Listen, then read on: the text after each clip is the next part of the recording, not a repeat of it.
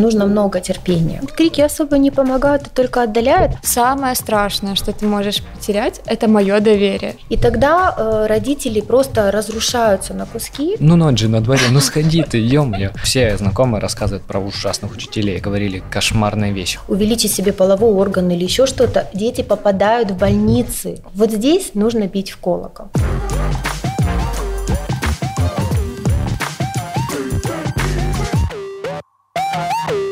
Привет, это Бит подкаст. Здесь журналисты приглашают экспертов, и мы вместе пытаемся разобраться в очень сложных темах. Сегодня наш эксперт – это Анна Покровская, это психолог э, детский и семейный. В студии Сергей Лебедь и Ирина Мулюкова. Вот мы как бы без детей, и мы такие, этот, умные люди собрались поговорить про детей. Я, я наверное, понимаю, что одно дело я такой, не надо критиковать, ну что вы критикуете, а другое дело, когда это твой ребенок, как бы твоя ответ, ответственность, ты его рожала, вынашивала, и ты хочешь, чтобы у него было самое лучшее, а он, ну, по твоему мнению, идет куда-то не туда, и ты хочешь его как-то силой э, в нужное русло. Причини добро мы называем. Да, причини добро. Заставь быть счастливым. Я тебя заставлю быть счастливым. А как э, Смириться, плыть по течению, да, просто посмотреть, вообще? ну, как-то сам он там и выберется из этого всего. Ну, на подростковый возраст, проживая его сейчас в своей э, семейной жизни, да, материнском опыте, я вам скажу, что нужно много терпения на самом деле, mm-hmm. потому что ты понимаешь, что из э, сейчас бунтующего, ну, скажем, такого сопротивляющегося человека, который вроде бы как не очень хочет брать уже твои ценности, mm-hmm. ну хотя до этого у тебя опыт твоей жизни показал, что он прекрасно все брал, ориентировался на тебя, слышал, и вдруг не слышит, mm-hmm. не берет, и вдруг говорит, а у меня не так, знаете, то я вам скажу, что это сложно выдержать. И часто терапия, то есть встречи с психологом нужны не самому подростку, а родителю, а родителю, послушать его. И знаете, с чем я сталкиваюсь часто в кабинете? С историями, что я никогда не бунтовала, я не позволяла маме так отвечать. Или я вообще, как папа сказал, так я и делал. Он сказал быть 8, я приходил 8, но это же папа. И здесь вот про очень сильный страх, потерю авторитета. И тогда э, родители просто разрушаются на куски, не понимая, а как, во-первых, передать любовь, и, во-первых, очень страшно. Ну, когда вроде бы от тебя зависел человек, и до сих пор зависит там материально, а эмоционально он уже ну, сепарируется, отходит и не зависит и уже говорит, а знаете, у меня там есть ну, компания, и в принципе мне там ну, и интересно, и там, там говорят правильно, угу. а вы говорите неправильно. О, есть конкуренция, то есть э, родители перестают быть центром вот этого мира ребенка, появляются друзья, там какие-то блогеры, да, инф, да. инфлюенсеры, авторитеты. И родители... А хотите, я вам скажу секрет? Ну? По поводу э, того, что родители не становятся авторитетом. Это задача очень важная, природная сепарироваться от родителей и пойти изучить вот тех людей своего угу. возраста, угу. а, узнать их ценности, их эмоциональные реакции, как с ними взаимодействовать, как кооперироваться, как ссориться, как мириться, угу. как быть в конфликтах. Угу. Потому что жить ребенок будет среди тех людей. Ну, Но и... у вас есть взрослые, вот э, там не знаю, вот во сколько ваша мама вас родила, но у вас есть друзья, которые на 25 лет, например, вас старше. Нет, ну, да, нету, нету, да. Ира, у вас? Нет, нету, конечно. Ну и тогда жить нужно ребенку с теми людьми, угу. изучить нужно их, э, набрать навыков социальных, чтобы во взрослой жизни, как я говорила, чувствовать опоры, а старшее поколение, ну вот ребенок, в принципе, если в семье есть любовь, понимание, любой кризис можно пройти, даже если несколько лет всем кажется, что все очень плохо, угу. все отдалились, любви угу. нет, э, доверия нет. Но ребенок будет знать во взрослой жизни, что его взрослые – это его поддержка. Да, это если она есть, потому что вот, допустим, когда даже я была в школе, 10-11 класс, мы все ходили на вечеринки, на ночевки друг к другу, и все подружки мои, вот одноклассницы, всегда скрывали, где они да. находятся. Все говорили, да, я там у Иры ночую, а мы на самом деле там компании где-то зависали. Но э, вот у меня такая большая благодарность к моей маме. Она мне сказала в свое время, что самое страшное, что ты можешь потерять, это мое доверие. И она, наверное, единственный родитель из всей моей компании всегда знала, где я нахожусь на самом деле, но при этом отпускала меня, то есть и доверяла мне.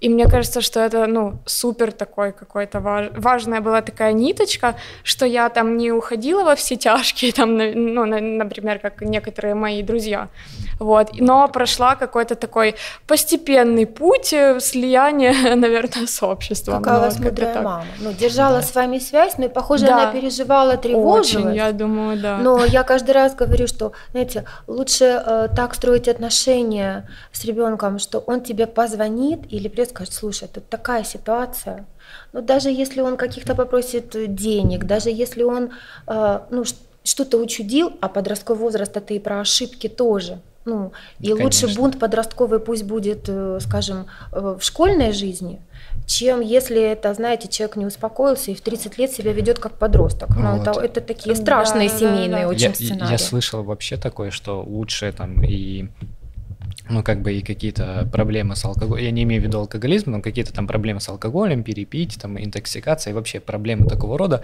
лучше сразу пройти в подростковом возрасте, выйти из него там здоровым, опытным человеком и дальше уже без этого всего идти дальше. Ну, и все-таки подросток, он э, больше, скажем так, э, пока что в семейной системе, и, ну, там, алкозависимость, наркозависимость, это иногда просто, как вы сказали, да, там, попробовать, поэкспериментировать, но когда взрослые включены рядом, то этот кризис тоже можно пройти. Потому что, ну, иногда, да, такое случается, что затягивает ребенка компания. Бывает. Причем, да. что я не согласна, кстати, с тем, что очень много бывает так, что видеоконтента я смотрю, да, где психологи говорят, все идет от семьи. Или mm-hmm. даже вот группы смерти, я недавно эфир mm-hmm. смотрела, да, на э, канале государственном, и, и очень многие сказали, вот смотрите за вашими детьми. Ой, Слушайте, да. я не согласна, потому что на самом деле конкуренцию интернету сложно э, mm-hmm. как бы создать родителям, конкуренцию компании тоже сложно создать. Я не дам своему подростку столько эмоций, впечатлений и рефлексий про себя как компания. Да. Он в компании что-то получает да. очень важное. Да. Ну а как все-таки реагировать э, вот, вот родителям? Да, вот, да. вот, вот ребенок, э, кровинушка, 15 лет, все, ночь, его нет. Хотя а, договорились, приди, пожалуйста, в 12, все хорошо вроде бы и дома, и я тебе разрешаю, вы, Вот, вот что, вот, вот он приходит и что, ну, кричать, разговаривать, там, общаться. Да, крики, же, крики особо не помогают, а только отдаляют. Смотрите, у нас при перед подростковым возрастом вообще-то еще что-то происходило в отношениях с ребенком. Ну, не вообще, так, да, что он там, знаете, да. кушал, ходил в школу и, появился, и э, заговорил в 14 лет. Нет, у нас что-то было до подросткового возраста. Вот этот предпубертатный период, он очень важен. Почему иногда случается бунт? Задолбали школа и обучение. И а. когда он чувствует первую свободу, 13, даже 12 лет, угу.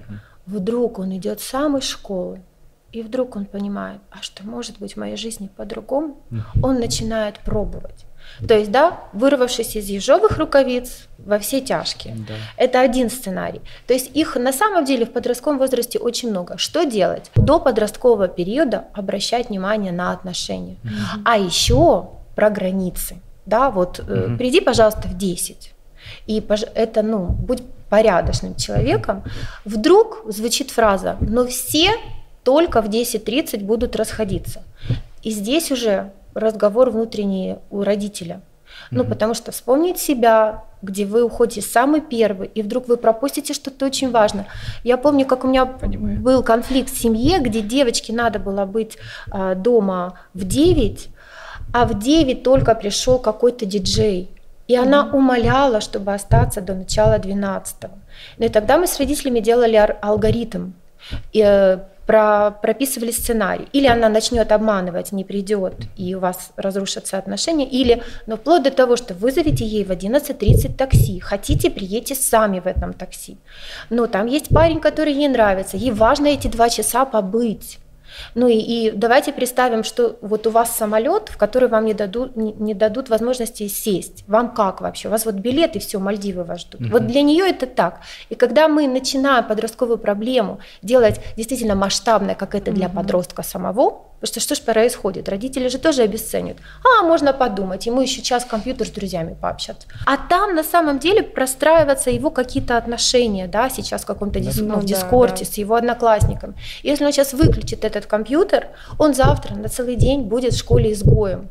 Или они все будут тусоваться, а помнишь как? А, да, прикольно. Э, А быть он не в вне теме. темы. И это уже, ну да, про какую-то социальную дистанцию такую. Ну вот мы сейчас поговорили, наверное, до- ну, достаточно про таких активных подростков, у которых, которым есть чем заняться. бурлит жизнь. Да. Да. А вот как быть с тихонями? Вот есть Вот э, да. такие вот, Вот же ж я- дети, да. Я, я, я вот среди них. У меня была ситуация немножко другая. Мне мама говорила, слушай, ну, ну пойди, Мгм. ну вали из дома.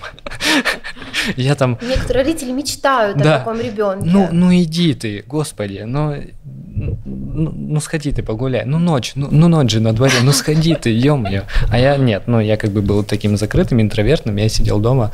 Норма это в пределах нормы или тут тоже надо как-то реагировать на такое поведение? Ну, социализация нужна, Да. С одной стороны. С другой стороны, знаете, когда мы изучали вопрос буллинга, так Мгм. как вот наша там громадская организация «Безпечный світ», мы э, поняли такую вещь. Когда мы стали смотреть разные классы и смотреть динамику в коллективе, мы поняли, что есть четко люди в коллективе, которым нужно постоянное общение, внимание. Они такие очень с подвижной психикой, такие чуть-чуть нев- неврастеничные, потому что если нет внимания, вот пришли мы тренинг давать, вот он на себя тянет все, отшучивается, демонстративное поведение. А есть дети, которым вообще ок сидеть Мгм. вообще сзади, слушать, не поднимать руку. Ты там даешь какие-то кейсы, вот там кто-то тянет руку, я хочу, давайте я, мы делим их на группы. Кто-то говорит, нет, нет. Ну и здесь важно понимать, что не все люди хотят быть супер активно, Мгм. социально активными. И у каждого, как вы сказали, да, там интроверт, экстраверт, то Мгм. есть абсолютно разный тип психики и тип построения отношений в социуме. Поэтому э, иногда бывает так, что ребенку один друг достаточно. Вот ему это достаточно, там переписывается, созванивается. И даже, может быть, не каждый день его слышит. Но вот когда-то очень здорово сказала певица Диана Арбенина. А почему у вас в Инстаграме вы подписаны лишь на один профиль? Он говорит, вы знаете, я для себя целая вселенная. Я еще себя не изучила. Ну вот и есть такие люди, правда. И им нормально, они достигают большого успеха. Но если вот вы тут сидите, мы точно с вами построили, да, там уже знакомство, общаемся, значит, все у вас получилось. А это же тревоги на улицу хотят э, выдворить детей. Ну да. Что же он в четырех стенах Да, да, или да. что она приобретет? А тебя не булили в школе за то, что ты был такой спокойный, тихоня? Не, не, меня не- у нас, э, кстати, у нас класс такой, ну, попался у нас, в принципе. У нас было в младшем классе, там был мальчик, но оно потом само как-то прекратилось. То есть у нас как такового буллинга, там какой-то травли не было. Даже Ну, у вас были хорошие, похожие учителя включенные. У нас были хорошие учителя, да. Я даже все знакомые рассказывают про ужасных учителей, которые там говорили кошмарные вещи. У нас такого вот не было. Кто-то, ну там, иногда, понятно, все люди, иногда кто-то что-то там провернет, но так, чтобы на постоянке не было. И у нас, понятно, у нас в классе были разные группки там по интересам, но прям, чтобы кого-то травили, там, били за школой, такого не было. А в школе у параллельных подростков такое, да, было.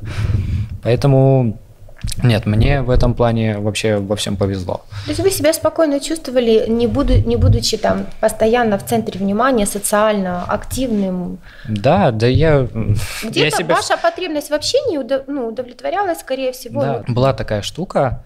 э, ну, короче, мне как-то говорили, что нет, надо общ- вот там окружение, там, нет, надо общаться, надо, иди, иди туда, что-то чуть ли не выпихивали. Но я э, в какой-то момент понял свою потребность общения, и я ее как бы закрывал, и все, и отстаньте.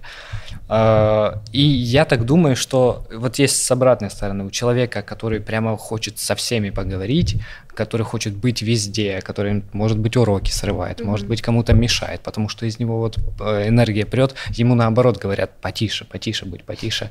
Вот, э, ну, есть разные лю- э, люди, разные подростки, как с ними работать? Ну, знаете как, эм, я первые две встречи, это у меня всегда диагностика, психологический портрет. И я смотрю на ребенка в, в том ключе, что а какие есть сильные стороны, а какие есть потребности. Ну, слабые стороны, как правило, скажут на первом знакомстве родители. Все, что родителям не нравится. И они скажут так, у вас есть пять минут? Да, значит, слушайте. Проходит 10 минут, и говорю, так как бы время проходит 15 минут, но это еще не все. Вы еще обратите внимание на это, вы еще угу. поговорите это, а еще он бабушке грубит, а еще он хлопает дверями. Ой, а еще вот. есть сын так маминой что вы, подруги. заходя туда в комнату, знаете, что там не просто стоит такой парниша симпатичный, там семейный монстр. Это, ну, это, это действительно правда, это, это парадоксально. И сидит такой симпатичный парень, ну, понятно, что где-то он чувствует, можно полениться, где, где-то можно профилонить, где-то обесценить родителей. Но вот по поводу вот этой э, потребности, когда мы начинаем ее изучать, угу и по тестам это очень четко прослеживается. И я очень ну, открыта с подростками, я всегда говорю, мы делаем вот это, мы сейчас там социальные навыки, мы сейчас твою там семейную систему, мы сейчас твои страхи, а как ты вообще с агрессией, а как ты с границами. И у них вот такие вот глаза. Они очень много про себя не знают, потому что очень много заходит от родителей интроектов, вот как вы сказали, будь активным, будь таким, будь таким. Это родительские послания, они очень сильные. Да, а подростковый конечно. возраст – это про то, что инициация происходит своих посланий, быть каким-то. Угу. И они, как правило, вообще в параллельной угу. вселенной от родительских. И вот здесь у родителей рвет крышу. Потому что родителям кажется, что этот навык, он вообще не нужен. Ну и там 40-летний там папа, он уже жизнь прожил, у него прекрасный социальный статус, он успешный. И он же хочет же причинить добро и передать, как надо этот статус заработать, что так же, э, в этом же хорошо, комфортно. А ребенок не берет. Угу. И вот здесь вот происходит такой острый очень угол, Конфликт. на который напарывается вся семья. То есть вся семья с подростком попадает в кризис. Женско-мужские отношения между мужем и женой. Маме жалко, что папа слишком давит на ребенка, или папа говорит, это ты ему все сколько я слышала раз, да. ты его разбаловала. Неженку и вырастила. начинает шатать. Представляете, вот растет себе человек, инициация такого вот собственного я. А вся семья вот так вот крыша ходуном ходит. Вся семья пытается определиться, кем этому человеку стать, и никто да, его не да, спрашивает. Да, совершенно верно. Я еще провожу э, профориентационный тест, это ко мне приходят 9, 10, 11 классники. Угу. И меня совершенно поражает, когда приходит в 11 классе человек, мы перед тестом, тест он онлайновый, угу. его разработали итальянские психологи, завуалировали совершенно все задания. Ты вообще не поймешь, что у тебя сейчас проверяют. Ты что-то делаешь, головоломки, угу. что-то, детективные истории. А там проверяют, как ты справляешься со стрессом, как ты на время делаешь задание, как ты понимаешь текст, как у тебя с креативностью, какой у тебя тип мышления развит. А они совершенно все разные да. у нас.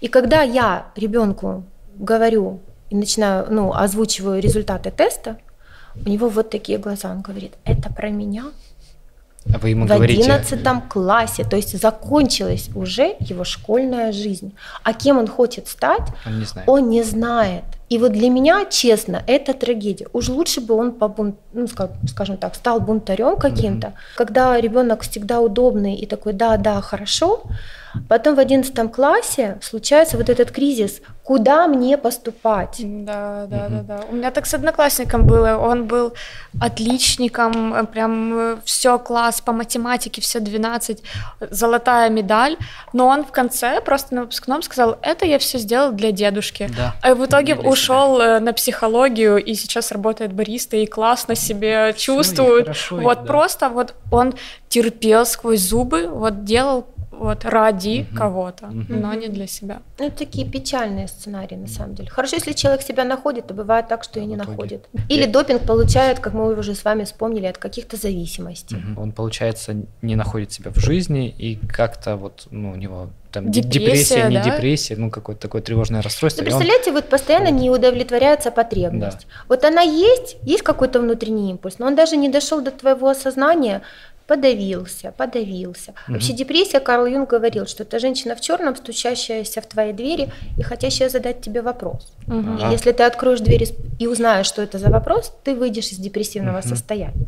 Что депрессия очень часто именно экзистенциальная, вот про смысл. Да, а как понять дыра. родителю, что твой ребенок в депрессии и, допустим, даже что его булят в школе, ну или да. у него какие-то вот, проблемы? Вот я думаю, э, Вот мне Ира недавно скинула, там в Запорожье что-то де- девочку травили, она наложила на себя руки. Мгм. Я сколько там, ну вот я помню себя подростками, э, вот приходишь со школы домой, что случилось? Ничего, все хорошо, все в порядке, все отлично, жизнь прекрасна. И ты ну, не говоришь родителям и вообще никому не говоришь, что у тебя какие-то проблемы. И я думаю, что очень много таких подростков. Я вам скажу, что здесь нам в помощь, ну я нам, родителям, так присоединяюсь, люди, которые окружают наших детей. То есть, если у ребенка есть еще помимо учителей, ну потому что доверие Мгм. с учителями сложно выстроить, ну, потому что есть такой эффект, что завтра тебя увидят, и хорошо бы тебе не быть таким слабым, как ты только что был. Мгм. То есть вот эта вот постоянная ну, встреча каждый день в школе, она так очень в тревогу вгоняет Мгм. подростка, он не готов рассказывать. Я вам даже скажу, что школьным психологам не готовы приходить рассказывать свои проблемы, потому что для ребенка школа это не всегда безопасное пространство. Мгм. Очень страшно быть уязвленным, очень Мгм. страшно быть, знаете, вот без кожи. Поэтому у нас есть тренеры, наставники, у нас есть другие какие-то сферы жизни, в которых обязательно нужно задействовать ребенка. Вот Мгм. по поводу предпубертата. Вот когда у него будет помимо школы другой круг интересов, но не Мгм. будет он у вас отличником, но не будет у него долгожданных 11. Но если у него есть театральная студия, Мгм. или какой-то спорт, или просто ну, какие-то клубы по интересам, где есть взрослый. Вот этому взрослому он может прийти и сказать. Потому что школа далеко, мозг опять снимет защиту, что Мгм. ты вроде бы в безопасности, и ты можешь открыться. Потому что иногда ребенок видит, что родители в связке с учителями Мгм. против. И тогда рассказать, что у тебя проблемы в школе, это как вот мы вспомнили про обман, Мгм. э, в разговоре да, ранее. И если я скажу, то что? Не будет ли это использовано против меня? Да. Ну и вообще поймут ли меня? Ну и Да. хорошо, если у ребенка есть такой опыт жизненный, что он сказал, что он не прав, что он совершил какой-то такой ай-яй-яй страшный, по мнению родителей, поступок. А его за это, в общем-то, не раскритиковать. Мгм. А бывает же еще такое, там, вот приходит э, учитель, что-то, не знаю, кричит, как-то там э, оскорбляет. Мало вас оскорбляют, поколение идиотов, надо вас, вот, вот нас линейкой били по пальцам, ничего, Чмырят, да? ничего, людьми выросли, все хорошо, и с вами будет все хорошо. То есть, и, ну, получается, что как-то родитель присоединяется вот к этому буллингу, и тогда ребенок ему вообще ничего не расскажет вот, про Но свои если, проблемы. да, если родители будут, скажем, на стороне школы, Мгм. то это для ребенка это коалиция против него.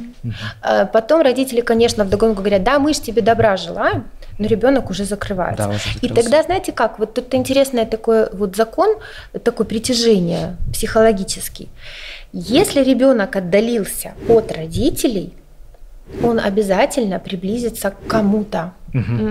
И чем дальше он от родителей, тем ближе он где-то. Мы не знаем ценности этой компании. Ходят они в музей Шевченко картины смотрят, или же они где-то там за гаражами что-то делают. Мы вот этого никогда не, не сможем спрогнозировать. И вот про потребность. Он, если потребность не удовлетворяется в отношениях с родителями, если он там все время про себя слышит, что он не да, не да, не да, не дотягивает, э, будущее у него ужасно, если он так продолжает себя вести, то тогда он обязательно, потребность же какая? Потребность успокоиться. Ну, вот это душевное равновесие. То есть я окей, мир окей, и я окей.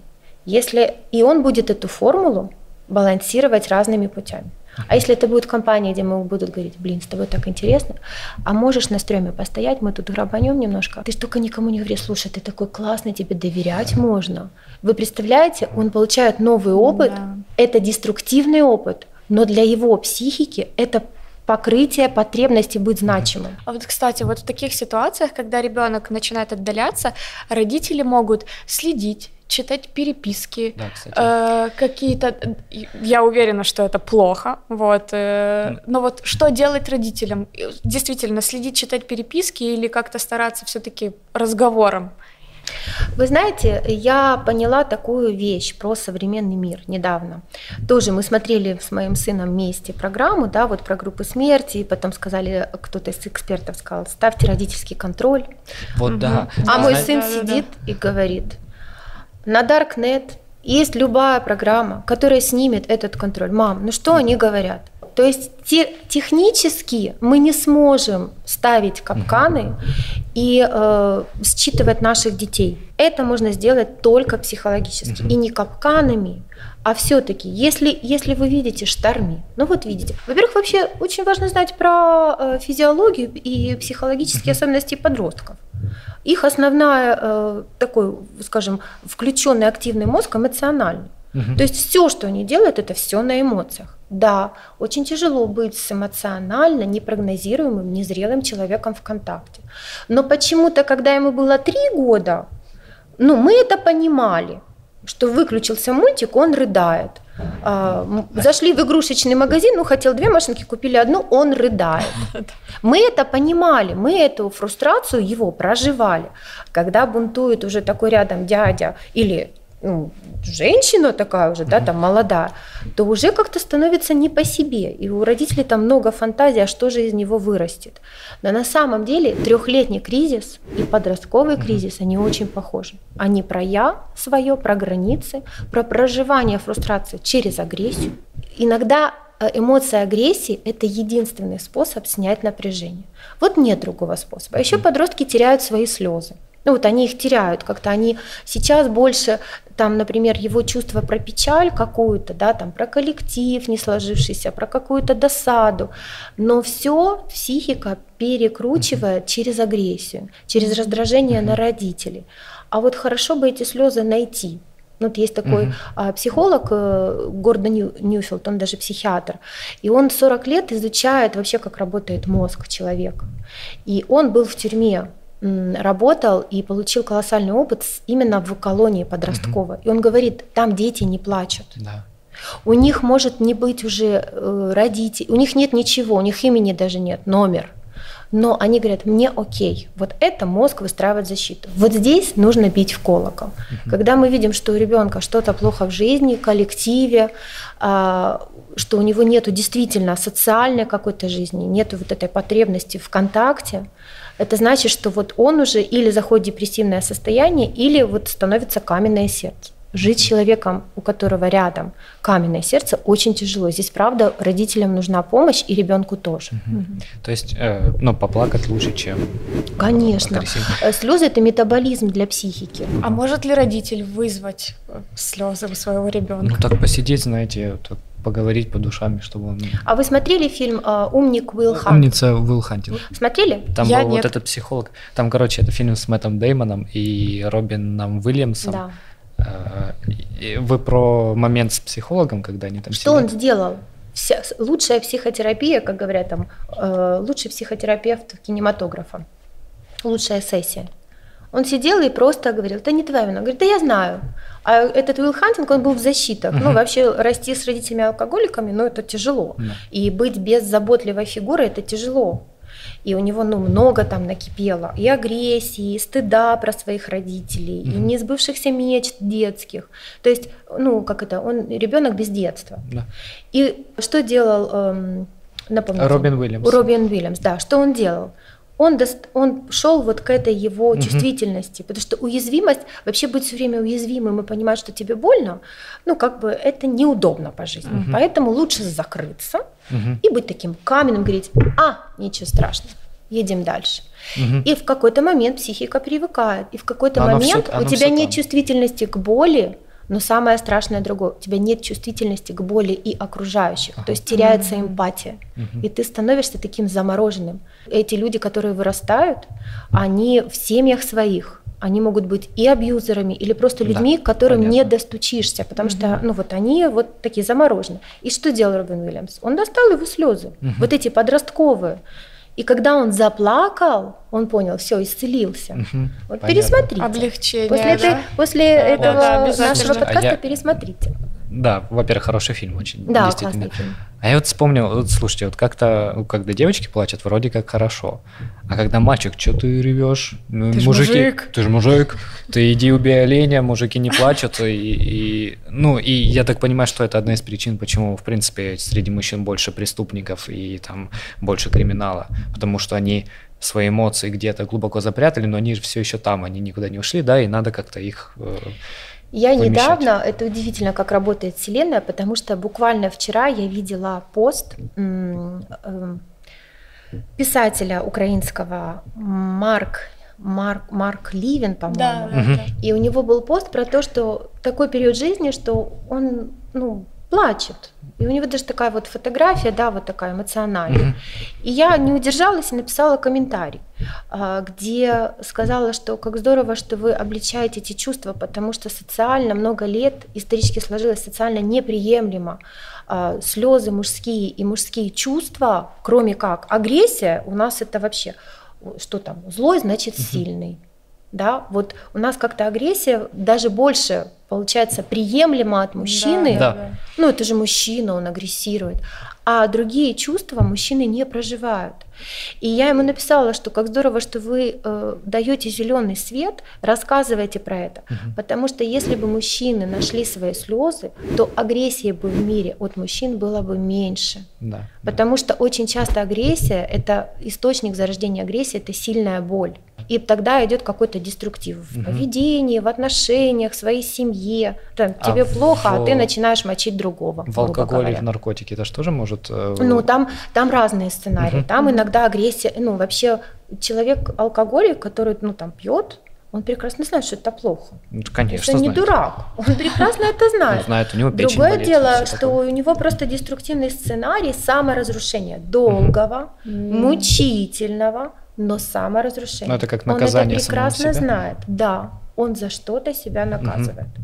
И поэтому, если такой хороший терапевт, как Робин Уильямс, то можно пройти все.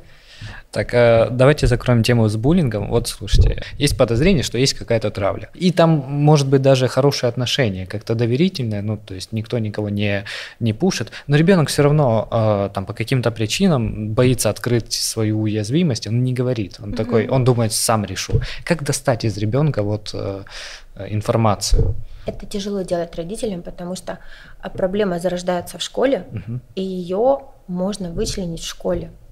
Потому что дома ты не знаешь, он правда устал или посмотрел какой-то грустный фильм, ребенок, я имею в виду он, вот, или же просто поссорилась с подружкой. То есть ты не понимаешь. Дома очень тяжело это считать. Здесь на помощь идут нам учителя, которые прослеживают.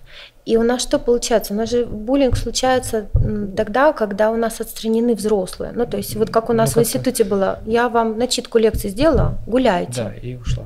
Ну, как-то с А в школе нельзя их одобрения. оставлять. Да. Вот есть такой тоже хороший фильм, а, называется он «Харисты», про французского педагога, который пришел в интернат после войны, Второй мировой войны, а, к сложным подросткам, у которых у кого-то нет отца, у кого-то просто родители не могут воспитать. Ну, сложные они. И вот он к ним пришел. Ну и, конечно, там буллинга, дедовщины выше крыши, республика Шкит только во Франции. И все взрослые были отстранены. Когда он включился, он стал разбираться, там тот же буллер, ребенок, которому было очень страшно, или там не хватало внимания. То есть я не оправдываю буллеров, агрессоров ни в коем случае, но это травмированные тоже люди. Да. И тогда получается, что родителям нужна вот, эта вот, вот этот коннект с учителями, но учителя считывать это не умеют. Сколько я слышу от родителей, когда вот есть четкий буллинг, да, даже говорит ребенок, приходит, говорит, Да, учителя ничего що не ви делают. починаєте? Діти сваряться, так завжди було. Ну, то есть у нас пока, у нас в правовом поле уже есть закон про буллинг, и мы даже отделили. Буллинг – це не конфликт, потому что в конфликте это, это симметричный процесс. Вот Если мы с вами гипотетически пофантазируем, ссоримся, то над процессом есть власть и у вас, и у меня. Мы как-то можем повлиять на ситуацию. Буллинг – это асимметрия. У жертвы власти нет над процессом, вся власть у агрессора и свидетелей, если они активны. Кстати, свидетель может тоже кушать бутерброд, смотреть и думать, хух, пронесло, хорошо, что Хорошо, сегодня что не меня не меня. дергают. Да, Да, есть кстати, есть, штука. и третья сторона, которая, ну вот, фух, ну, как бы она и в защиту не станет, и поддерживать не будет, но может на видео поснимать. Но самое интересное, что вот эта молчаливая сторона, якобы которая никак не влияет, наблюдатель, они могут очень круто процесс завершить. Вот мы сколько работаем э, с Александрой Подучак, с юристом, э, которая основала э, «Беспечный свит», мы сколько говорим, рассказываем, у детей вот так вот раскрываются в классе глаза, потому что мы говорим, вот, например, в чате идет вот какая-то так подтравля. Угу. Ой, посмотрите, как, как дурочка вообще выглядела на физкультуре там кто-то. Ахаха. А один человек берет и говорит, зачем ты так делаешь? Да. А что, что здесь за ерунда происходит? Ты что так пишешь? Угу. Потом второй такой ребенок, я тоже не понимаю. Третий, не понимаю. А все началось с одной фразы. Кто-то не побоялся. Так вот, чтобы увидеть ребенка э, дома, э, скажем, и понять, что он стал жертвой буллинга, нам нужно обязательно держать связь с учителями. Но если учителя не видят, тогда правда родители могут столкнуться с проблемой, с трагедией, как случилось да, э, в Запорожье. Запорожье да.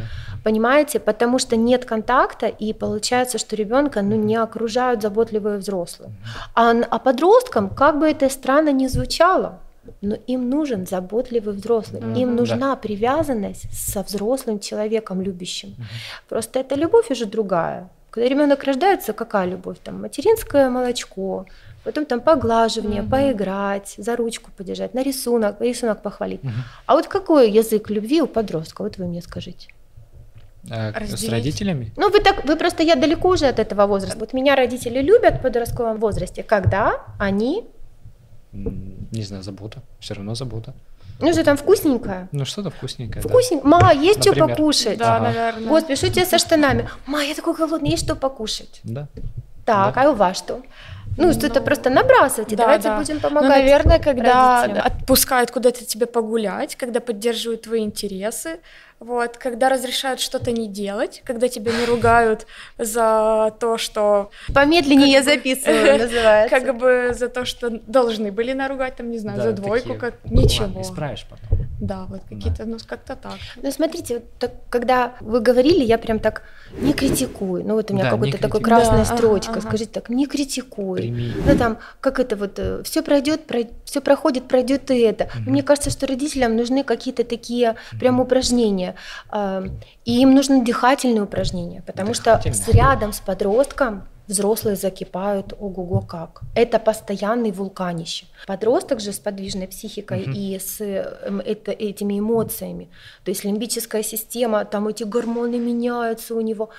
И у него, правда, он, он сейчас сделает, у него нейронные сети еще так простраиваются, что его э, центр, э, да, его префронтальная кора еще не скажет, ой, ну сейчас было очень резко, ну зачем ты? Ну сейчас ты родителей реально вот обидел. То есть у него нет этой рефлексии. Нет. Нам mm-hmm. нужно понять, что это даже на физическом уровне ограниченные возможности. Mm-hmm. Это нам просто кажется, что если у него щетина или у нее уже там выросла грудь, это полноценный такой же взрослый человек, и он обязан также реагировать. Mm-mm. То есть у них утром хорошее настроение, вечером меня не трогай, угу. А днем я уродина в зеркало, а, понимаете? Постоянно. А потом так, да не, ничего, вроде нормально, там Сережка. Дыхательные упражнения это глубокий вдох, ну, чтобы не, не закричать, да? Себе помогать. Вдохнули, выдохнули. Вдохнуть, выдохнуть. Общаемся и дальше. на вдохе я желаю добра своему ребенку, и на выдохе там, да, мне сейчас тяжело, у меня груз в сердце, я тревожусь, но это про меня. Ну, потому что мы часто эти тревоги и страхи перекладываем на ребенка. Это у меня так мама делает, она так, у каждого свой путь. У каждого Боже, свой замечательно. Вот это, это просто, я считаю, девиз нашей сегодняшней встречи. Я не буду тебя убивать. И про поколение. Да, да, вот это, наверное, как-то так и происходит. Я люблю тебя, я люблю тебя, я люблю тебя. Я, не я, себя, и себя. Да, да, да, да. Круто, круто, здорово. По поводу друзей в доме. Вот вопрос. Вообще-то это круто когда ваш ребенок может э, притащить свою компанию. Угу. Да, у вас будут, быть может, не очень чистые после этого стены. У вас будет стоять запашок еще в коридоре от обуви. Угу. Как, когда-то, когда я училась на подростковой программе, нам сказала наш учитель-тренер, говорит, ну вы вообще в раздевалку заходили вот, на физкультуре подростковой? Ну даже без противогаза не пройдешь. То есть к этому всему нужно быть готовым. Но вдруг какое-то невероятное существо, для вас непознанное, с такими, не знаю, там, длиннющими волосами, грубым голосом, спросит, а можно еще добавку, пожалуйста. И вдруг вы увидите, что за этим всем скрывается какой-то невероятный интересный человек, Да. который сейчас, например, изучает биографию какого-то э, известного человека, которого вы бы в жизни бы не узнали, если бы не Да. по- поговорили с ним. Я обожаю общаться с подростками и друзьями своего сына. Другое дело, да, что он не приоткрывает занавес, и он имеет на это право. Да, да, конечно. Но когда когда-то мы вместе играли в мафию.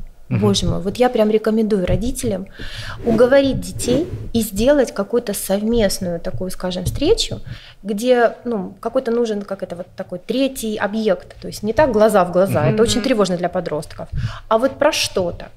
И обязательно с ведущим. И мы играли в мафию, это было, это невероятные эмоции получили мы с мужем, потому что как они шутят, какая интересная стратегия, какой интересный сленг, невероятное мышление. Оно невероятно, оно такое интересное, что мы потом с мужем еще, ой, а как интересно он сказал. А вот ты помнишь, как вот это сделал? Слушай, класс, а ты видел, как он? То есть настолько э, под- с подростками можно столькому научиться для Да, себя. можно, да. И э, знаете, вот про стартапы, да, новые какие-то э, течения. Когда-то Дмитрий Быков, да, литературный, э, скажем, эксперт и поэт, он сказал классную очень вещь. Говорит, если у вас есть какое-то дело, и вы еще не знаете, заживет оно, не заживет, даст прибыль, не даст, поговорите об этом с подростком. Расскажите ему, слушай, А, вот е- такое дело, я вот хочу сделать там, не знаю, брошюры буду печатать. Если подросток оживится, Мгм. и начнет задавать вопросы. И пять минут захочет про это дело послушать, оно будет жить. Потому что подростки чувствуют время. И как раз Да. они могут нам помочь, а не засвести плесенью, сидеть и, о, жизнь, жизнь боль. Слушайте, вот пока мы разговариваем, а, пока вроде все очевидно. Не наезжай на подростков, послушай их, Дышим сами. дышим. На йогу идем, Пров- на медитации. проводим, ну, просто проводим время, поддерживаем себя. да, Да. проводим время вместе. Не только там, привет, как в школе, нормально, все, пока, не видимся там по, Да. по разным комнатам. Зовем друзей в гости. Ну, как будто, то есть, э, Ничего сложного. как будто, как будто так и надо. как бы, да. Как будто всем так и надо. Так а что так сложно-то в итоге, если Ну, все сам- так просто? Самая большая сложность, что подросток, он начинает в подростковом возрасте осознавать, а вот эти вот двое родителей, Они сами ничего не знают. они вообще не боги. Ага. А я же думал, что они боги. Мгм. Я же думал, что они могут решить все. А вот моя жизнь, они ее уже вообще никак не могут на нее повлиять. И в классе они мне с какой-то моей статус-позиции не помогут. И вот здесь они не очень разбираются. А в ТикТоке они вообще не инсайдеры. Вообще не они не знают, ну а у них они- он не закачан. Что они? Они думают, что ТикТок это только Даня Милохин. А в ТикТоке много всего другого полезного. Когда заканчивается вот это, э, скажем, обращение на родителей как на светило, Мгм. ребенок испытывает, правда, боль. Потому что он понимает, что он в, этом, в этой жизни сам, вот как Ницше. Вот этот кризис начинается. Умер. А я вообще сам по себе. Да. И эти люди, они, конечно, великие были в детстве, но сейчас эти люди не смогут меня так поддержать. И вот здесь вот эта боль, она превращается в кризис. Мгм. И родители же это осознают. Да. Мы же с чем сталкиваемся на самом-то деле? Что когда он приходит со школы, швыряет портфель, мы видим, что у него что-то случилось, мы уже не можем так помочь, как в первом Да. классе. Мы уже не можем позвонить учителю, потому что это невидимые процессы в подростковом возрасте. Мы не можем уже так внедриться, и мы не можем передать какую-то поддержку. И нам тоже страшно, и нам тоже больно. И вот здесь все и вообще все от любви. Все чувства и все переживания от любви, потому что нам кажется, ну как на любимому же человеку обязательно нужно помогать. А любимый человек, если ну он он же обязательно хочет. должен быть счастлив. И мы же вообще хотим везде там подстелить, ну чтобы Да. он так это мягенько прошел. А иногда подростковый кризис, вот это про то, как ваша мама говорила. У каждого своя жизнь. Да. Вот иногда это его путь, Мгм. иногда нет друзей, да. А иногда так, что разлюбил парень, предала лучшая подруга. Это Да. тот опыт, который Опыт. нужно получить. Ну да, мы И нам так. больно рядом, потому что мы не можем помочь. И все кризисы от большой любви. Там, где равнодушие, нет кризисов, да, ну все равно, как они Да, говорят, да. А здесь все от большой любви, а от неравнодушия. Понимаете? То есть, И иногда от бессилия. то есть, в общем-то говоря, всем нужно смириться с тем, что э, задача родителя меняется. То есть сначала это был человек, который управлял твоей жизнью. Реально управлял. Да, э, ну, не пришла мама, нет управлял. еды. Да, да. Нет еды, И нет всё. жизни. А потом он стал больше как советчиком. Э, То есть он уже Наблюдателем, может. советчиком. Консультативно-дорадчий орган. Мне очень нравится говорят. заботливый взрослый, потому что все-таки с подростками дружить невозможно. Э, У вас все равно, ну, у взрослого все равно другая нервная система, он более стабильный. И он как раз, ну, там, может передать свой опыт и сказать, слушай, ну, бывает по-разному, да, там, например, разошлась, раз- родители, развод, разошлись. Да. И ты знаешь, даже после этого можно жить. И даже после того, как теряешь там близкого, можно продолжать в жизни находить смыслы. Самое главное, это заботливый взрослый, он своим жизненным примером говорит, слушай, можно вот так, а можно так. Вот в фильме «Харист» очень хорошо показано. Там этот учитель, он тоже одинокий. Он тоже не, не очень устроенный в жизни, как эти дети.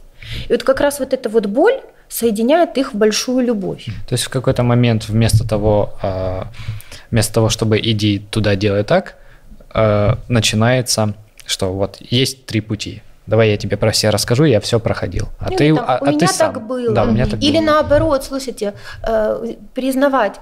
Ты знаешь, вот такая ситуация со мной никогда не случалась.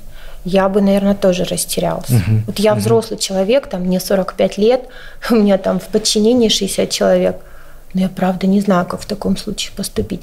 И тогда это про какую-то искренность, честность и про свою уязвимость. Мы же что с подростками делаем? Мы все знаем, деньги у нас есть, мы его обеспечиваем, кем ты станешь, мы э, вообще знаем вот все, как в жизни будет. И ребенка это жутко раздражает, вот это постоянное всезнайство, потому что он весь такой в себе неуверенный, весь такой Да. испуганный, весь такой бо- боящийся заглянуть в этот большой мир, спрятавшийся за своей компанией. Вот этот весь антураж, вот эти все аниме-плащи, вот эти Да, все, да, да, вот да, это да, вот все, это же про то, что пожалуйста, не трогайте, это единственная моя защита в мире.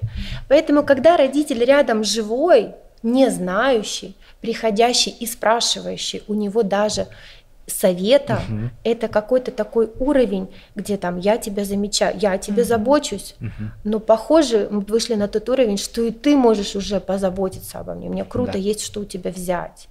Ну, я так прям сказала, мне самой понравилось. Вообще классно, мне тоже очень понравилось.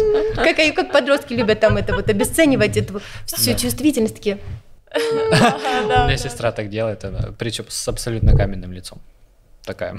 да, Я заметил. да-да-да, да, это, это В общем, прекрасно. надо найти в подростках человека и, да, он же и там его. вылупливается, Да. там же вылупливается что новенькое, такое шкарлупка спадает, и там мы, мы можем его не разглядеть своими Мгм. фантазиями и ожиданиями, а можем разглядеть и так, так выпускать потихонечку в мир. У нас тут первого часа был День защиты детей, мы уже немножко коснулись темы, там родительский контроль. Я, я вот в этот день э, открывается портал ВАД и начинается родительский контроль. Надо запретить ребенку вот это, надо ограничить, надо защитить, надо убрать, надо еще что-то.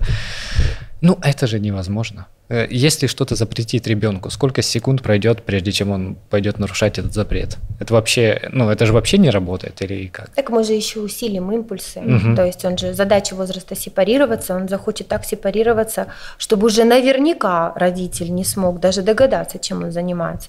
Такая тонкая грань. Но в то же время, вот что делать, если ребенок, да, вот, например, увлекся чем-то, что вы не понимаете? А так, Ну скорее вот- всего, и будет. Вот так, скорее всего, и будет. Изучите аниме. Это Да. не просто какая-то трата времени его.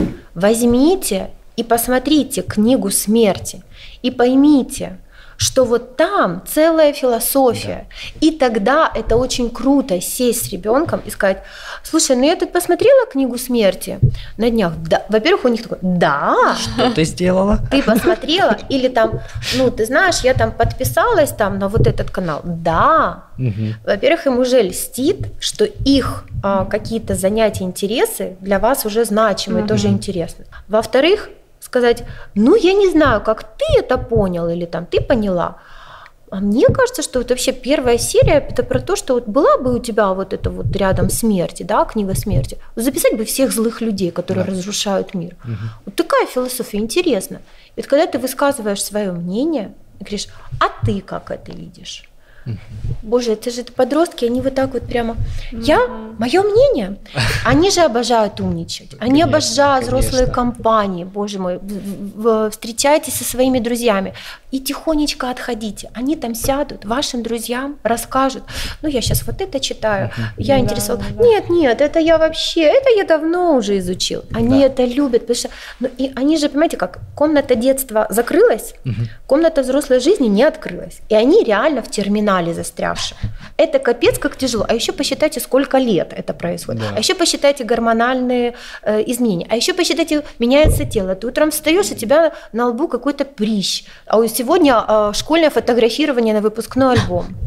А еще у тебя голос надломился, а еще у тебя грудь растет, и одна больше другой, что тоже бывает. Ну вот реально, потому что тело, и ты такой вообще гуманоид, да. ты себя не принимаешь. И вот им очень, они где-то это компенсируют. Кто-то интеллектуально, кто-то поведенчески, угу. кто-то с компашкой веселой такой, что родителям не скучно, ему тоже. Вот, но это все про то, чтобы, ну там, вылупиться и стать угу. таким крепеньким. Лучшее, что можно сделать, это не запрещать, не критиковать, а зайти вместе с подростком вот туда. Не, у меня вот было так, там сижу, тоже что-то смотрю, не знаю, ну там какие-то сериалы. Мама вот так проходит через комнату, одну миллисекунду увидела глазом, вот что я смотрю, я такая, опять тупой сериал смотришь? Я говорю, да, мама, я смотрю только тупые сериалы. Сериалы.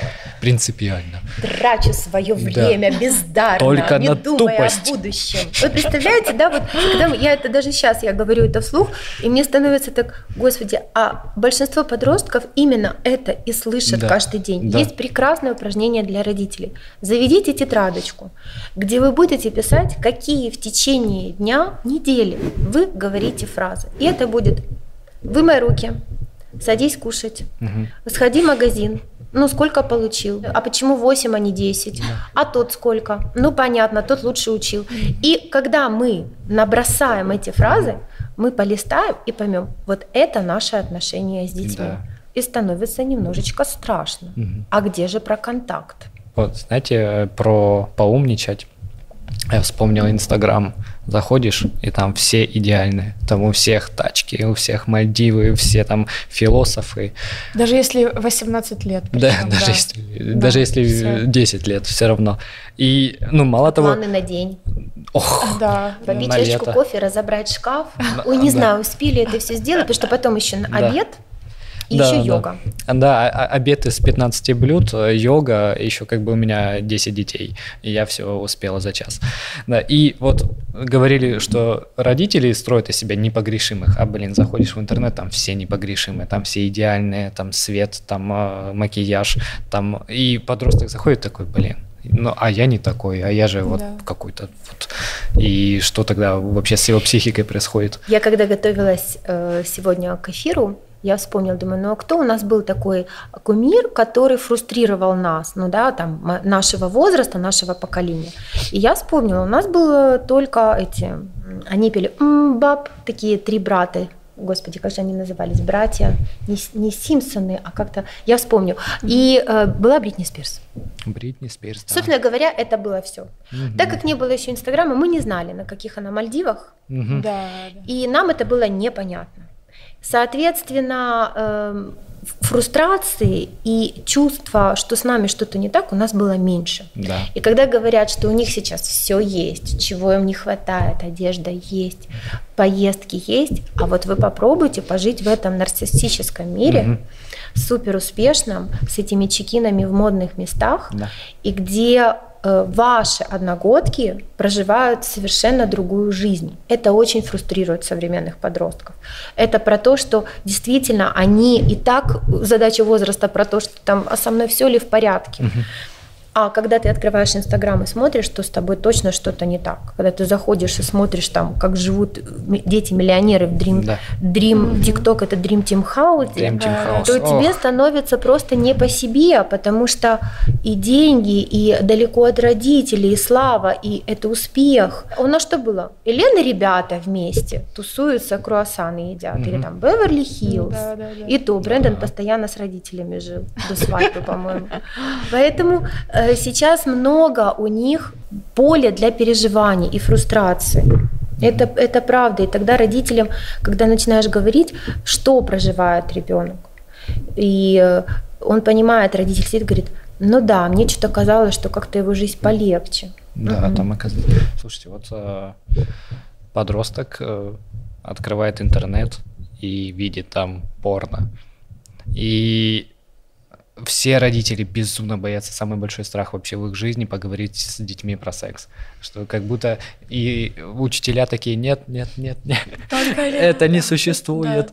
Да, и получается, что, во-первых, э, ну, а надо вообще точно надо как-то поговорить про это, а непонятно, как к этому подступиться. У меня был Sony Ericsson K310i с экпортом, и там было порно, которое мы всю перемену качали большую. И, и мама нашла и такая удалила. Я стою такой, думаю, а что ты мой телефон полезла вообще? Типа, это была моя единственная мысль. Я, я думаю... То есть текст мамы вы не услышали, там же был какой-то посыл. Там был какой-то посыл, но я такой, а что ты лазишь в моем телефоне? И я понимаю, что ну хорошо, удалила там, ну поставила свой родительский контроль. Ну, подростков ничто не Э, не, не, оста... угу, не угу. остановит. Как туда вклиниться родителям, чтобы... То есть ждать, пока ребенок сам к тебе придет и спросит, Наверное. либо все-таки... Он может и никогда не прийти и не спросить, или как в анекдоте э, сыну 16 лет, сынок, я хотел с тобой поговорить про секс. Да, папа, спрашивай, что да, спрашивай. У нас вообще э, в обществе сексуальное образование звучит ну, настолько как-то устрашающе для старшего Родители поколения. Боятся, да, очень, да, очень много зажимов, потому что с ними не разговаривали. Угу. И похоже, мы первое поколение, которое как бы выйдет и сделает такой каминг-аут. А ты знаешь, вообще мы занимаемся сексом. Ну, Все он такие... есть. И тогда случится в первую очередь разрыв э, внутри у самого родителя. Угу. Сказать это и признать. Я, когда 50 девушек было в аудитории, я спросила, кто с родителями может, ну, смог поговорить, мог задать вопросы, что-то знать. Из 50 две девочки подняли руку. Да, абсолютно. Это понимаю. наша статистика. Угу. Я думаю, по стране. И вот она такая, может, еще печальнее. Но сексуальное образование, оно не всегда вот сразу про половой акт и про то, что показывают в порно. Как раз можно обсудить, что порно это постановочно. Да. В жизни все под, гораздо там по-другому, по романтичнее. А в первую очередь это отношения и доверять партнеру. Даже я делала список, э, где ты можешь решиться на этот шаг, если, там, mm-hmm. если твой партнер смотрит в будущее и готов связать с тобой твою жизнь, mm-hmm. ты готов рожать от него ребенка, если ты там, ну там, там такой был огромный список, девчонки, когда смотрели, они у них были вот такие вот глаза, они говорят, с нами про это не говорят. Да, и сексуальное да. образование, оно не всегда в первую очередь оно про безопасность для ребенка. Угу. То есть мы думаем, что мы сейчас поговорим и развратим его, а мы наоборот, наоборот. поговорим и предотвратим что-то. Во-первых, э, про безопасность нашего тела. Угу. Там, где дети пересылают фотографии интимного характера, угу. непонятно кому в чатах. Потом угу. этих детей э, начинают шантажировать. Шанта... Эти угу. дети боятся сказать родителям. Конечно. Почему? Потому что дома не звучит вообще тема интимности. И тогда этот ребенок начинает каким-то странным способом для, для себя решать проблему, очень страшным порой. Дальше, когда папы не говорят с сыновьями, про какие-то, ну, такие важные физиологические вещи. Да? И когда я слушала эксперта по сексуальному образованию, что делают дети, там, чтобы, не знаю, там, э, увеличить себе половой орган или еще что-то, дети попадают в больницы, Ой, реально. Ой, и содовые правда, растворы, правда. и э, э, это кошмар, потому что очень э, в интернете посмотрят, почитают, узнают, идут вот в эти страшные эксперименты, реально страшные, плохие страшно. для здоровья. У нас вот эта зажатость, она передается детям. Дети прекрасно считывают, что с родителями про это говорить нельзя, это такой месседж. Вот Да. он внегласный, но он месседж. Не смей с нами про это говорить, не смей про это думать, и тем более это делать. Вырастешь, узнаешь. Ну, Как узнаешь, по- непонятно. поделюсь своей историей детства. Э, Мне было 8-9 лет, где-то начальная школа, и я думаю, ну, сейчас спрошу у мамы, ну так как бы, мне хотелось, наверное, больше ее подстегнуть. И я пришла, говорю, мама, а что будет, если в слове «сенс» поменять букву «н» на «к»? Она такая, будет слово «секс». Ты хочешь об этом поговорить? И я такая, как-то неожиданно для меня разговор уже в другое русло. Она говорит, ну смотри, мама мне нарисовала, рассказала, что куда, зачем. Ну и на следующий день я понесла это в школу, как бы объяснять всем своим одноклассникам. Вот. И вечером позвонила учительница и сказала моей маме спасибо, что Да. было не менее Ух даже ты, удивительно. здорово, Вот. И я такая думаю, о, Вот Прикольно. так Причем вот. я это уже проанализировала спустя ну, какое-то время, что. А на тот момент для меня это было все так, ну просто хихи, ха-ха, ты представляешь? Сейчас что я маму вот в так? неловкое положение Да, поставлю. да, Она да. как не знает, что мне ответить. Она такая, а я знаю. А и так, оп. Ну хорошо бы, чтобы дети узнавали про это и знали, что можно прийти с любым вопросом. Потому что вот эта программа там «Беременна в 16» Да. это, Это все ужас. про молчание в семьях. Понимаете? Про то, что отношения приводят к чему-то, куда-то. Ну и это часть нашей жизни, и это как-то странно, что мы делаем вид, что этого нет. Но и опять же про безопасность, потому что очень много в том же интернете, где красивая аватарка, симпатичный парень, а у экрана сидит какой-то Другой. другой Да. человек, педофил, который начинает развращать вашего ребенка.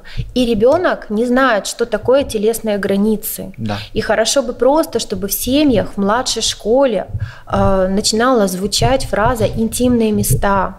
Раздеваться ты можешь там, э, ну, там в раздевалке, при докторе с согласия родителей. Мгм. А, то есть вот какие-то такие вещи, потому что реально дети этого не понимают. То есть друг другу они могут причинять тоже ну, такой неизгладимый вред, потому что они пробуют, экспериментируют, и где границы моего тела, интимные зоны, они не понимают про Да. это. У нас вообще в обществе дов- довольно такое стойкое эм, стойкое мнение, ощущение о том, что вот секс-просвет, это придут вот эти ЛГБТ-секс-инструкторы НАТО и развратят всех детей, научатся там чему-то страшному. А насколько я вот читал, на самом деле страны, в которых секс-просвет есть, там и подростковая беременность уменьшается, и процент э, там использования презервативов увеличивается. То есть дети становятся больше становится безопасности и меньше становится последствий. И насколько я понимаю, вот вообще секс-просвет, это ж, э, ну вообще такой комплекс, это от границ, которые мы только что обсудили, до самого секса, но там на самом деле между этим... Да. там- Там есть а- где разбежаться, да. не надо сразу говорить про половой акт. Мгм. И, а почему, ну, во-первых, почему так бояться, а во-вторых, э, как вообще по-нормальному в школе э, делать сек- секс-просвет? Я, опять же, вот про школу, у меня много сомнений. Как я вам сказала, что дети даже школьному психологу боятся там, Да. доверить какие-то свои м, переживания. Я не думаю, что в школах это может внедриться. Я думаю, что это все пойдет немножко... Это мое субъективное Мгм, мнение. Не знаю, может, жизнь покажет по-другому. Но может пойти, знаете, в такой немножко э, форме обесценивания вот именно среди подростков, что они начнут там это троллить, хохотать, потому что это должен быть очень эмоционально стойкий человек и Мгм. такой, который войдет и вначале впечатлит их личностно. Невозможно про эту тему говорить вот так вот, зашел, а сегодня про это. Ну, потому что здесь, ну, очень много напряжения, возбуждения, ну и точно у них уже есть какое-то свое мнение, опыт, и интернет им что-то сказал. Да. Это должен быть человек, который реально впечатлит их личностно, Мгм. который вначале построит контакт с ними. Ну и вообще, в принципе, такой какой-то даст какой-то экзистенциальный, как по мне, Мгм. течение. То есть э, если мы говорим там про отношения, про то, ну, почему важно подождать, не спешить, Мгм. я лично начинала бы, наверное, вот с каких-то таких основ Мгм. про то, что где в паре нарушаются границы Мгм. личные. Если парень тебя в твоей компании оскорбляет, а потом, не знаю, вы идете вместе, и он там требует интима, то почему ты не проговорила, что тебе было обидно? То есть я бы вообще угу. начинала учить людей, что такое быть в отношениях да, и что да. такое границы. А потом бы уже, они бы сами бы уже, как говорится, э, про секс уже бы пришли бы мы к этому. Да. Но я бы начинала, ну вот реально с какого-то такого вот оживить их эмоции. Мне... Они, а мы, мы же взрослые боимся оживить их интерес к сексу. Он, он вот уже мы оживлен. все и молчим, понимаете? Он уже максимальный, вы уже с подростком говорите, он выше не станет. Я, насколько понимаю, э, не очень правильно просто приходить в школу и говорить, все, ты теперь ведешь секс-просвет, там, учитель биологии. Это фиаско, братан. Да, угу. это ну, должен быть э, какой-то подростки. специалист, который именно по этой теме э, получил там образование, диплом и имеет опыт работы. Умеет остро пошутить, угу. умеет, умеет э, снять напряжение. Вот он видит, пошла динамика, такая, ха-ха-ха-ха-ха-ха, угу. пацаны друг другу что-то, девчонки. Раз, какая-то шутка, какой-то даже анекдот, какая-то история, какой-то э, пример, ну, пример, не знаю, из жизни, какой-то кадр из фильма и стоп-кадр. Угу. Я бы делала стоп-кадр, где, э, как вы думаете, вот эта девушка сейчас готова там, да, там отдаться. Угу. И вообще, можно ли вот в такой ситуации сказать парню нет? И вы услышите в аудитории, что большинство девушек скажет, да нет, ну все, ну она же уже там раздета, с ним лежит. А можно сказать нет в любой момент, если ты не уверена. И вот, вот с этого начинается сексуальное да. образование. Да. Оно не начинается с того, что мы начинаем натягивать на какой-то э, этот вот экспонат презервативы, как да. нам вот показывают там, вы упомянули европейские страны, мы же что там видим, как там презервативы, еще что-то, какие-то половые органы там держат. Да. Ты думаешь, о господи, я не хочу, чтобы мой ребенок вообще в этом участвовал, пожалуйста. Вот. Сексуальное образование это гораздо ну, выше оно глубже и, и наука. И про отношения. И ценнее. Да. И это наука. Да. Потому что очень много пар, я работаю с парами, семейной терапии. Э, теряется ресурс, э, тоже угасает сексуальная жизнь. А это колоссальный ресурс и для психики также. Угу. Потому что когда у тебя есть телесность и нежность с партнером, то это для тебя означает, ты в крепкой привязанности с ним. Угу. И когда ты понимаешь, что здесь подросток в семье, здесь э, уже угасает сексуальная жизнь, здесь и отношения уже такие, как-то вообще сами по себе, работа, дом, и ты понимаешь, что пара проживает, не только подросток кризис проживает, но и пара. И mm-hmm. вот в этом еще важно понять проблему, что у взрослых людей часто тяжело дается подростковый кризис, потому что у них кризис в семье или в отношениях, или личностный кризис. Mm-hmm. Мы же с подростками, ну, когда подросток дома, мы не молоденькие такие, не, не бегаем, когда ребенок был маленький. То есть у нас есть что-то свое, про свои какие-то становления, про, может быть, угасание в карьере, про то, что какие-то мечты не сбылись, которые хотели бы, чтобы сбылись. А тут еще тебя и обесценивает этот кричащий субъект. Да. Понимаете? Да в общем, любите своих детей. И занимайтесь своей жизнью. Да. То есть появляется подросток, сразу качаем отношения, укрепляем отношения в паре. Угу. Вот, потому что когда подросток видит счастливых людей, или там, вот, учись, и что ты училась, была отличница, и что ты каждый день говоришь, что ты ненавидишь своего начальника и работу, они же правду да. матку вот так говоришь, так, тук тук тук тук тук тук тук да. да что ты рассказываешь, покажи свои, свои успехи в жизни, ну, ну, предъяви. Угу. И родители такие, вообще какой-то, что с ним делать? К психиатру. Вообще такой есть. К психиатру. Даже психолог не ребенок. поможет. К психиатру. У него что-то не так с головой. Есть. А когда ребенок видит, ой, так они наполнены в паре, так у них там угу. все классно, ты мама такая вообще счастливая, папа такой, что там да. подшучивают, завтрак вместе делают. Поверьте, ребенок это считает, и вот счастливые родители, крепкая пара, это тоже очень классный лайфхак, чтобы прожить подростковый кризис. Вот. Это было так здорово. Я вам э, огромное спасибо, спасибо, что пришли. Я спасибо. не знаю, мы такой целый мир тут еще говорить и говорить. Спасибо, что были сегодня с нами и послушали нашу прекрасную беседу с Анной. Ну что, подписывайтесь на канал и ставьте колокольчик. Пока. thank you